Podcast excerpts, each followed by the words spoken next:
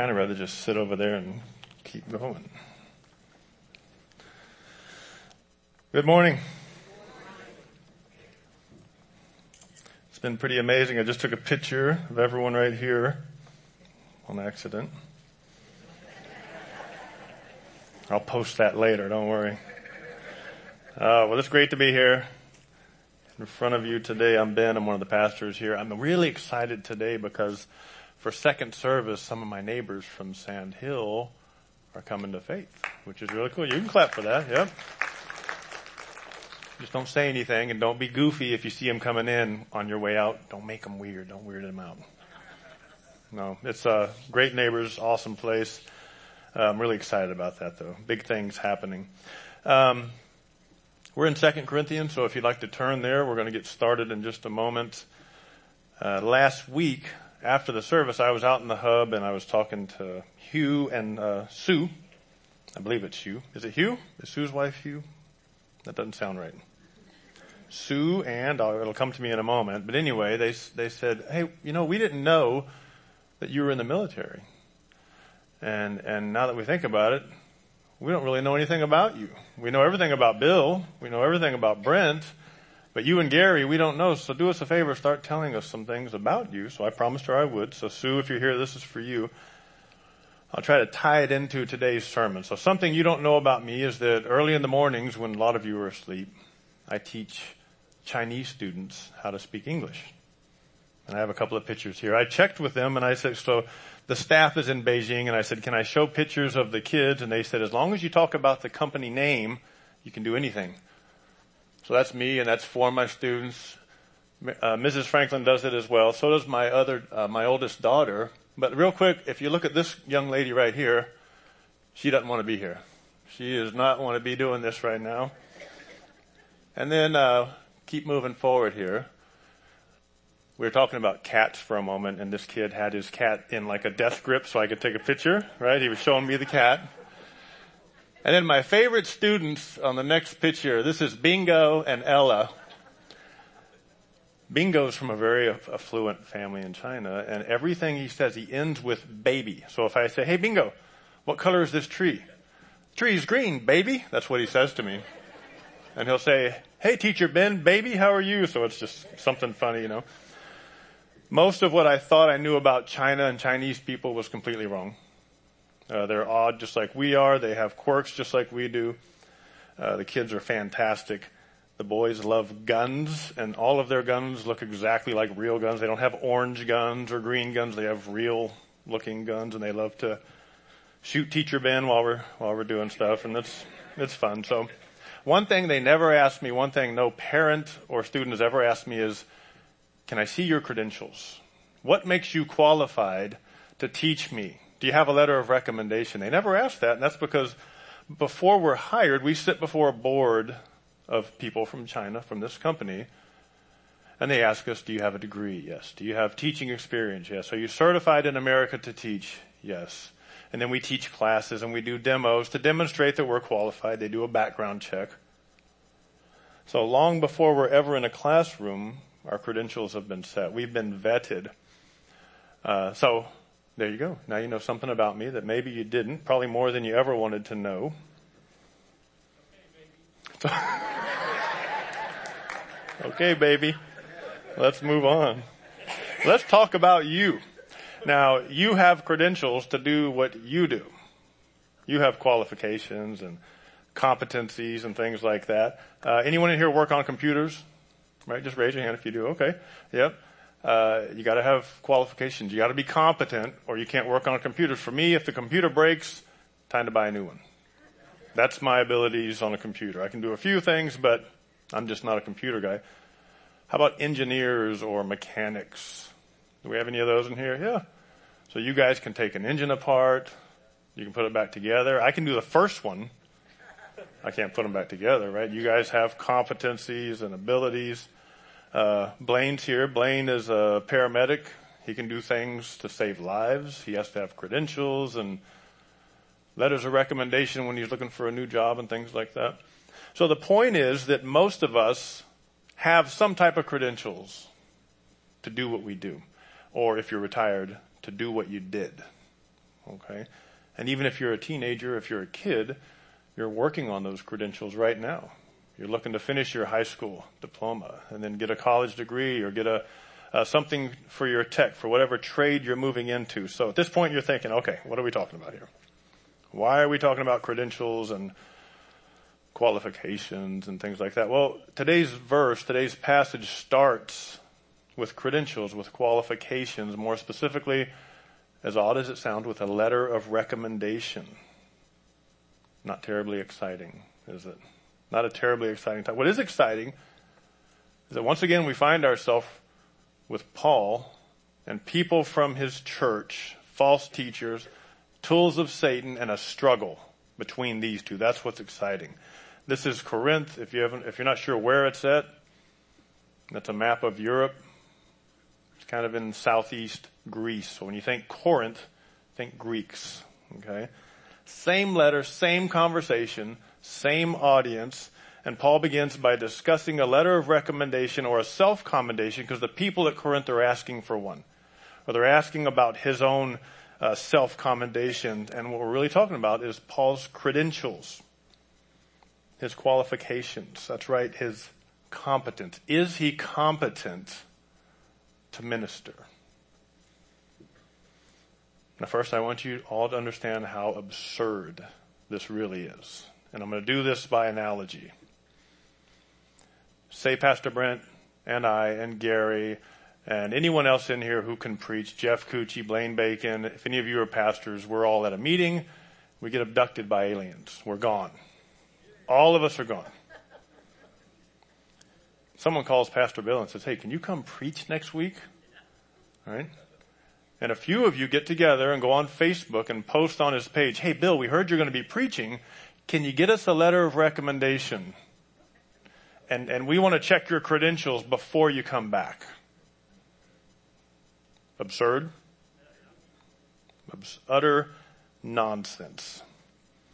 That's what's going on in today's passage. Paul, the great apostle, is commenting on the need for a letter of recommendation or credentials or qualifications or competency. Things have devolved to the point where he has to address this.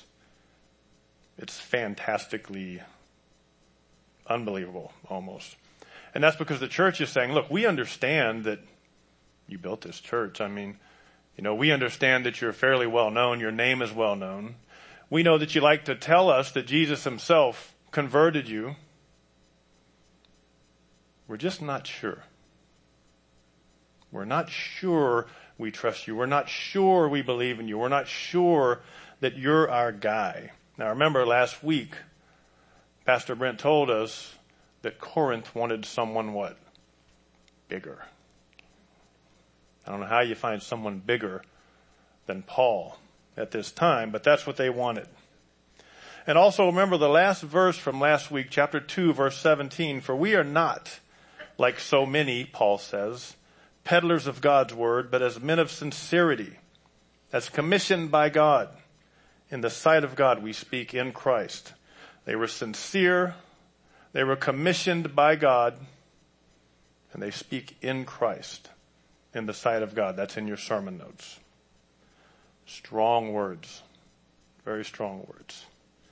And now Paul responds to their charge, to their question, to their angst concerning his competency, his ministry credentials by asking, chapter 3 verse 1, are we beginning to commend ourselves again?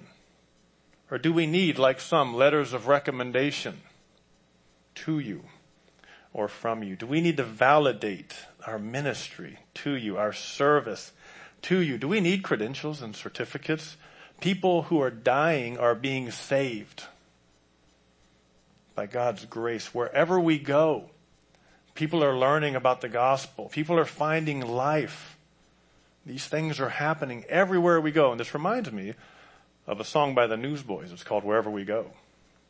If you know that song, you may be chuckling because it's a really, it's a ridiculous song. I'm going to read a, a, a few verse, a few parts, not, I almost said verses. I'm going to read just a little bit of this.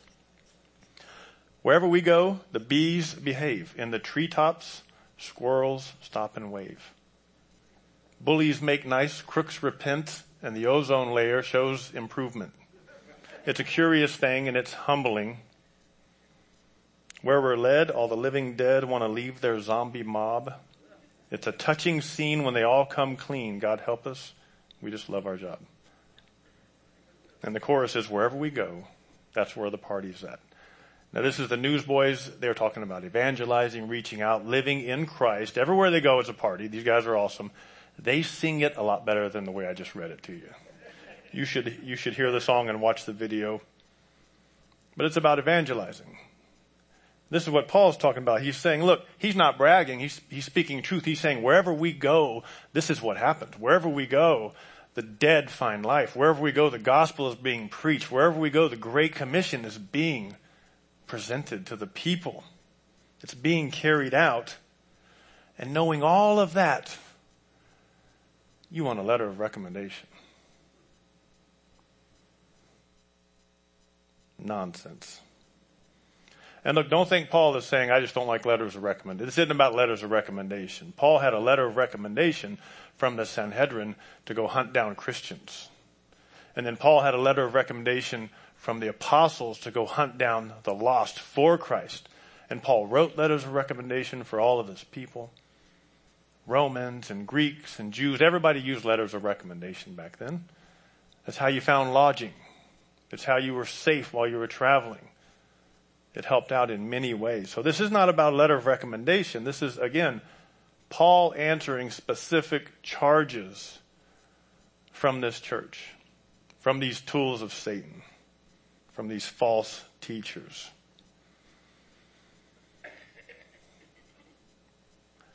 Suppose Paul was a weak man. Suppose Paul rolled over. Imagine that for a moment. Imagine Paul telling all of his disciples and his helpers, you know, now that I think about it, if the folks at Corinth don't agree with us and if they don't like us and if they don't affirm our teaching and preaching and our ministry, you know what? Maybe we should quit. Maybe we should stop. I think we should just quit because they don't like us, these false teachers. Can you imagine that? Do you think, given everything we know about these folks, that they would affirm Paul's ministry? Would they give him their vote of confidence? No, they wouldn't. They just got, they just got finished sending him a letter accusing him of any number of sins. That's why they're having this conversation. Of course not. They want him to stop. It's insanity. But who cares, right? I mean, what's the big deal? The big deal is if Paul allowed the corrupt people at Corinth to determine his ministry parameters, Paul's ministry would have stopped at this point in time. His ministry would have been dead. Allow that to sink in while I have some water that Laura just drank.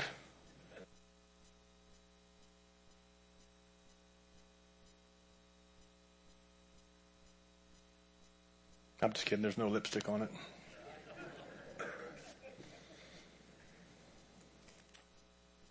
What would the world be like today without Paul? Different.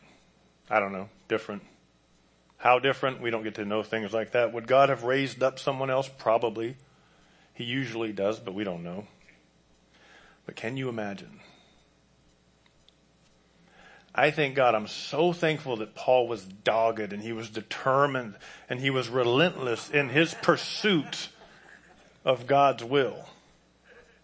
He was an attack dog. Leave that up for a minute. He was an attack dog when he was hunting Christians and he was an attack dog later when he was hunting the lost. Amen? Who do we know that's more dogged than Paul? You know, sometimes we have the police come here and train their dogs in this building. Did you guys know that? We'll just show up and there's a bunch of cop cars in the parking lot. And first thing you think is, oh, I wonder who got busted, right? Which one didn't going to be in their office today? But there's dogs that'll take them upstairs in the movie theater and they search for drugs. That's what they're, that's what those dogs are trained to do, not our drugs. None of us do drugs. They'd be in the office area, I think, if they were looking for that. But they bring their own drugs, they stash them, and then these dogs, you know, always they find it. But these aren't the kind of dogs you just walk up to and pet. I mean, they are, they are hardcore. They're, they're relentless and unshakable and dogged. We need to understand, and this is why today's sermon is so exciting, that this was a monumental, a monumental point in Paul's ministry. This was a watershed moment. Not because of what happened, but because what Paul did not allow to happen. This is so important. Paul did not let rotten people, mean people, hateful people, godless people, satanic people, false people determine his ministry. And that's a point I want you to take home today. Corrupt men and women do not determine what you do and do not do for God. Amen? They do not. They may pull your funding. They may remove from you their fellowship. They may spread any number of rumors about you. That happened to me in New Jersey. All three of them. That's a nightmare. I probably need to come to celebrate recovery just to recover from that. But they do not stop your ministry. They do not have that power. Write that in your sermon notes. But like Pastor Bill says, do not hear, please do not hear what I'm not saying. Paul submitted to authority. He submitted to rightful authority. He submitted to godly authority. Paul simply refused to listen to nonsense. Paul did not suffer fools lightly. Paul refuses to give them even the tiniest foothold. He even writes about this in Ephesians. He says, don't let the sun go down on your anger. And don't give the devil an opportunity. And the word opportunity there is often translated foothold. What's a foothold? Imagine you're running from a bad guy. You see this in all the horror movies that ever come on. You're running from the bad guy, you find a door, you go in the door, you go to shut the door, and the dude sticks his foot in the door, and there's, it's impossible to get his foot out. That's a foothold. He just jams it in the door. All he has to do at that point is wiggle himself the rest of the way in, pull out the chainsaw. That's it. Over. Foothold. How do you give the devil a foothold? you ask? Sin. Living in sin. Giving in to anger and envy, lust, false witness, etc. When you live in sin, you might as well be saying, devil, come right in. I have a place for you right over here. You can just stay there and do your, do your thing, do your stuff, do your job, do your damage. There you go. Foothold.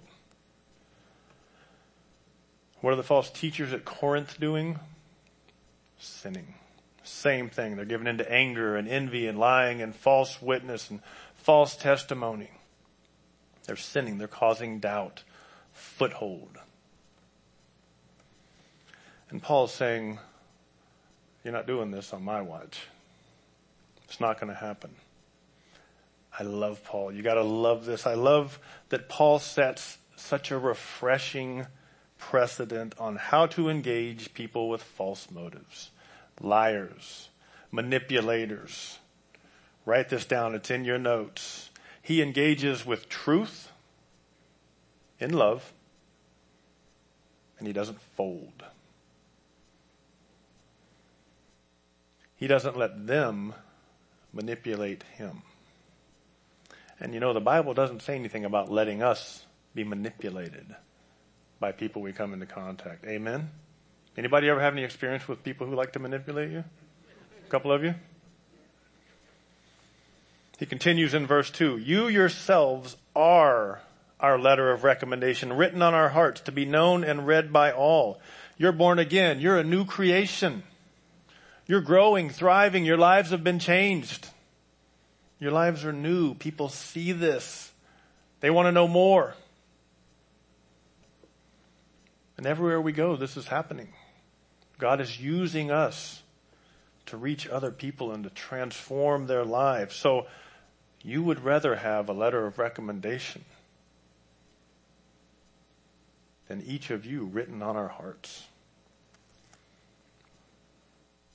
He continues, verse 3 And you show that you are a letter from Christ delivered by us, written not with ink, but with the Spirit of the living God, not on tablets of stone, but on tablets of human hearts.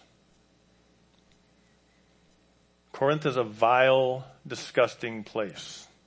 Yet because all of you have been transformed and are being sanctified, everybody sees it.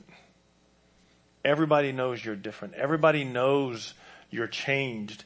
You are a living letter of recommendation from Christ. You're saved only because of Him. You're being sanctified only because of Him. Did we preach the word? Yes.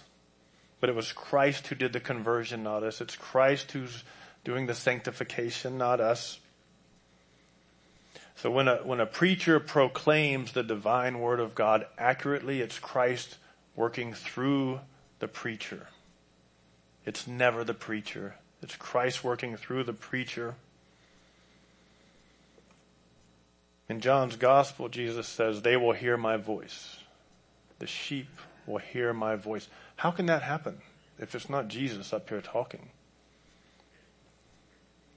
It's the preacher preaching the word and it's Christ working through the preacher to put a message in your head whoever's hearing it. And Paul's saying, look, Christ used me to preach Christ to you. And the fact that you are now disciples of Christ, you're recommending me. You're the recommendation, whether you want to or not. You are my letter of recommendation. Paul has to be as confounded as we are. But he even has to mention this at this point. But at the same time, do you think Paul knows who this comes from? Paul's savvy. He knows this comes from the devil. This is what the devil wants. Doubt, confusion. Now at this point you might be saying, okay, I get all of that. What's the part about the tablets of stone? What does that mean? Well, when Paul says you're a living letter of recommendation, that's the people themselves.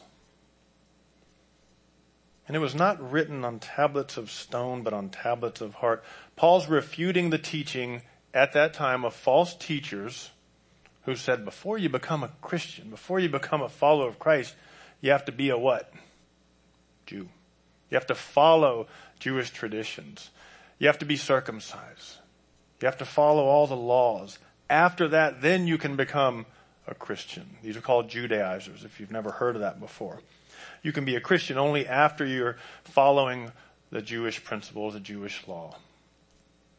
That's why he's mentioning the tablets of stone. Paul's saying two things to them. First, I know what you're doing.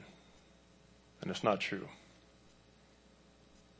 It's not going to work. And second, being under the new covenant does not excuse you from the old covenant. It frees you and allows you to follow the law because it's written on your heart. And because you have an indwelling Holy Spirit living within you. Not just tablets of stone. If that sounds familiar, it's prophesied throughout the Old Testament. It's in Deuteronomy, it's in Jeremiah, it's in Ezekiel, it's in Isaiah. In Ezekiel we read, and I will give them one heart and a new spirit I will put within them. I will remove the heart of stone from their flesh and give them a heart of flesh that they may walk in my statutes and keep my rules and obey them. And they shall be my people and I will be their God. And in Jeremiah, behold, the days are coming, declares the Lord, when I will make a new covenant with the house of Israel and the house of Judah. Not like the covenant that I made with their fathers on the day when I took them by the hand to bring them out of the land of Egypt, my covenant that they broke, though I was their husband, declares the Lord. For this is the covenant that I will make with the house of Israel after those days, declares the Lord. I will put my law within them, and I will write it on their hearts, and I will be their God, and they shall be my people.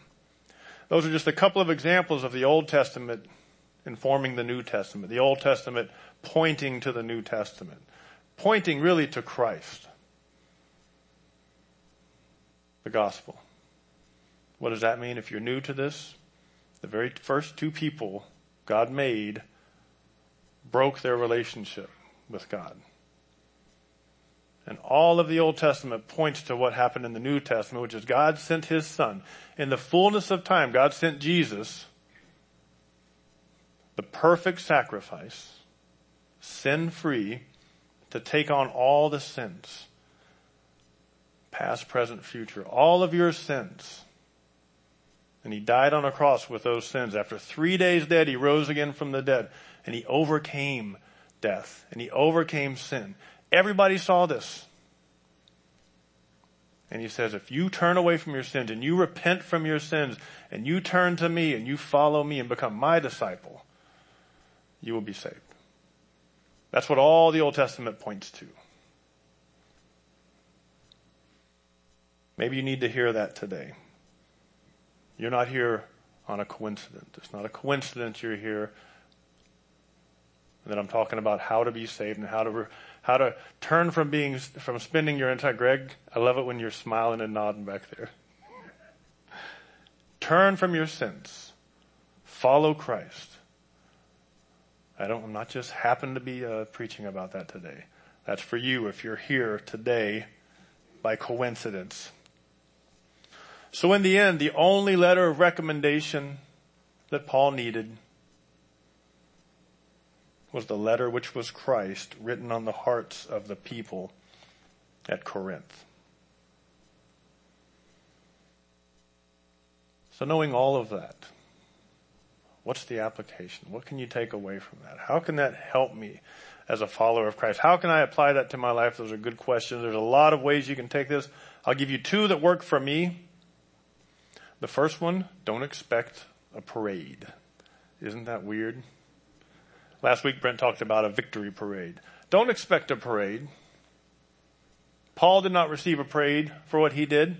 Chances are you will not receive a parade for what you did. In fact, we should expect the opposite. Jesus said they hated me and they will hate you. I counsel a lot of people and around half of them tell me, most people think I'm in a cult. My, my mom won't even talk to me anymore. My brother can't stand me. My neighbors don't talk to me. None of my friends come around. Don't expect people to appreciate you when you're doing something good. Don't expect people to appreciate you when you're do, doing something good for them. And don't expect people to appreciate when you're doing something good for them because you're doing it for Christ. Don't expect it. But know that we appreciate it. This family in here appreciates it. We appreciate you. And more importantly, Christ appreciates it. God appreciates it. He sees everything you do. But don't expect the world to throw a party for you. Amen? Second thing, the Corinthians wanted someone bigger than Paul. They esteemed people who had fame. Who do you esteem? Who are your heroes? Who do you look up to? Are they living biblically? Are they good examples? Are they doing things the Christian way? I like uh, uh, Daniel Craig, James Bond. That's about as cool as you can get. But he's a rotten human being. And I like Rob Gronkowski.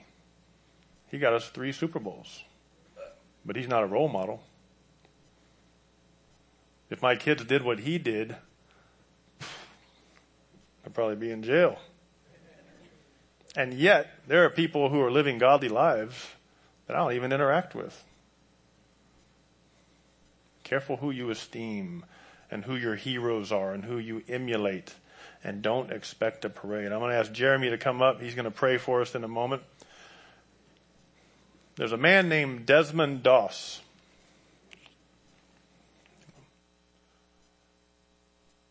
Going to show you a picture of him. That thing on his neck is called a Medal of Honor. It's the highest honor you can get in the military. As far as I'm concerned, it's the highest honor you can ever receive as a human on earth.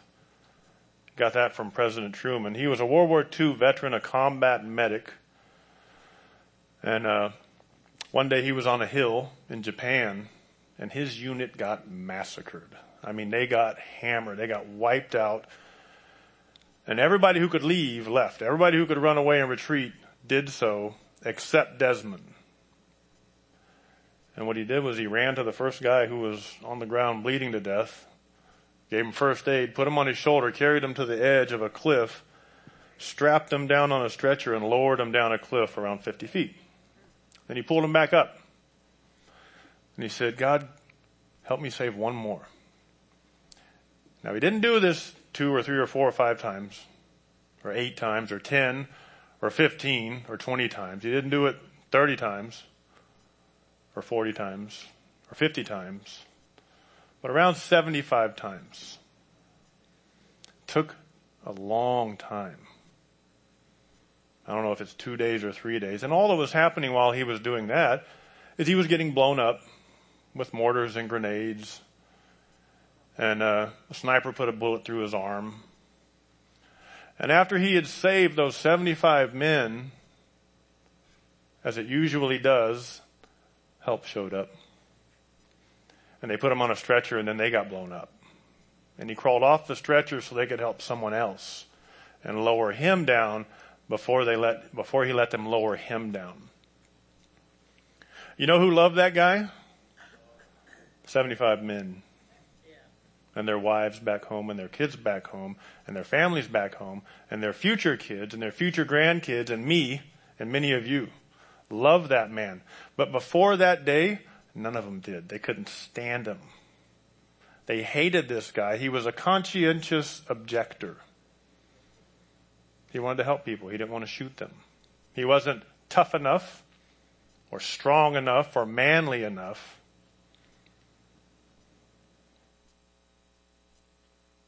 There's a movie about this. It's called Hacksaw Ridge. It's a, a little bit Hollywoodized, but it's a good, a good film. What if Desmond didn't listen what if, rather, what if Desmond listened to the naysayers? What if he listened to them all and said, you know what, you guys are all right. I should just go home. How many people were affected by this man because he didn't listen? How many will be affected if you listen to the naysayers? If you quit? Be like Desmond. Be like Paul. Be dogged. Be determined. Listen to God. Listen to His voice. And all the noise out there, it's all it is. Noise. Let it go. Listen to God do what He's telling you to do. Amen?